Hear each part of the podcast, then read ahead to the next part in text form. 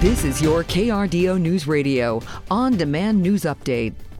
The FBI working to find out who caused school scares across Colorado. The agency says bomb threats were sent to several districts yesterday, including the Ellicott School District, calling them a hoax.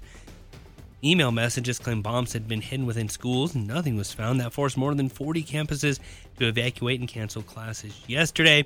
Kids set to return to normal today, with most, most teachers being guided on how to explain what happened to their students. We're now learning the name of the woman who was shot to death last weekend with the alleged murder leading to a chase that left one suspect dead of suicide and another in custody. The Pueblo County coroner says Aaliyah Chacon of Pueblo received a gunshot wound during an incident in the early morning hours Saturday near West Highway 50 and I 25. She later died at the hospital. Relatives say it was her death that prompted the chase that ended in Cañon City.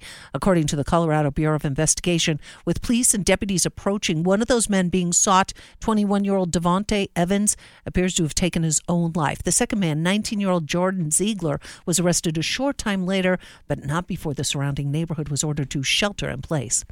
A suspected serial armed robber has landed behind bars after targeting a number of GameStop stores in the Colorado Springs area and a motel in Woodland Park. Springs police say that Kyle Jameson held up four GameStop locations between Christmas and January 7th.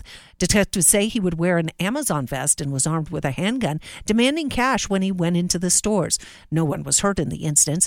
They developed information on his identity, and along with Teller County Sheriff's deputies and Cripple Creek police, they were able to nab the 38 year old suspect and take him into custody Monday after a chase in Cripple Creek that followed an armed robbery at the Microtel Inn and Suites in Woodland Park. A Colorado Springs woman traumatized after her dog was improperly cremated and she never received the ashes. The Humane Society of the Pikes Peak region is apologizing for the cremation mistake and changing their policies. Andy Kirschman was the dog's owner and says that she had been dealing with a heartbreaking situation start to finish. She says he, she called the Humane Society for help, filled out a contract at her home to make sure her dog Fraser was cremated and returned to her. I made him promise. Said, please, please promise me that he will be individually cremated. Please. And told him that Fraser would be going to Crested Butte and spread in Paradise Divide where his dad is. He said, yes, yes, my contract says he's to be cremated individually. I paid for that. The Humane Society says that the process of transporting animals from a home to the organization where they will be cremated is incredibly complex.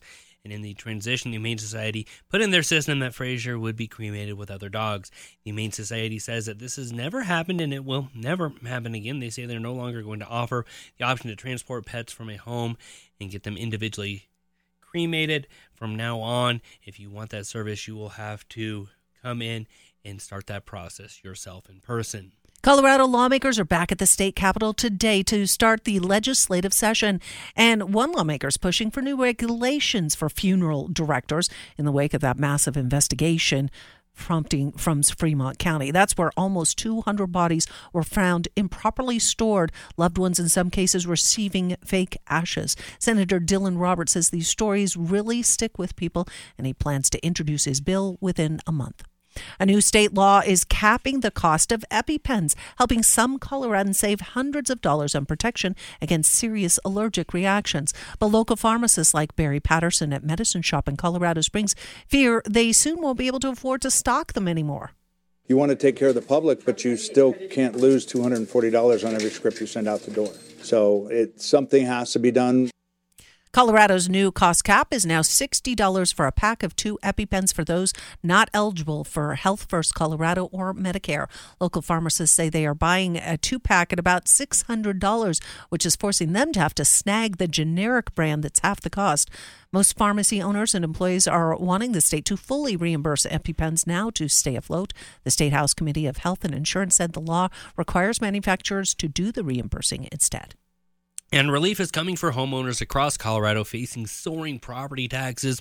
A new program just opened that allows anyone receiving a 4% increase in their upcoming bills to defer payment. Seniors and military members have the option of deferring all of it, while others can defer up to $10,000. The Treasury Department says it'll only charge simple interest if you take that option. Applications are open through April 1st. Partly cloudy, chilly, and breezy as we head into your Wednesday afternoon. Cold starts and afternoon highs only in the upper 30s and low 40s. We will see northwesterly winds at 15 to 20 miles an hour, gusting at times up to 40 miles an hour. Colder temperatures yet on Thursday with morning lows down into the teens and afternoon highs in the low and mid 30s.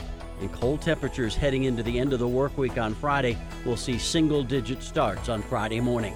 From the Storm Tracker 13 Weather Center, I'm meteorologist Chris Larson for KRDO News Radio.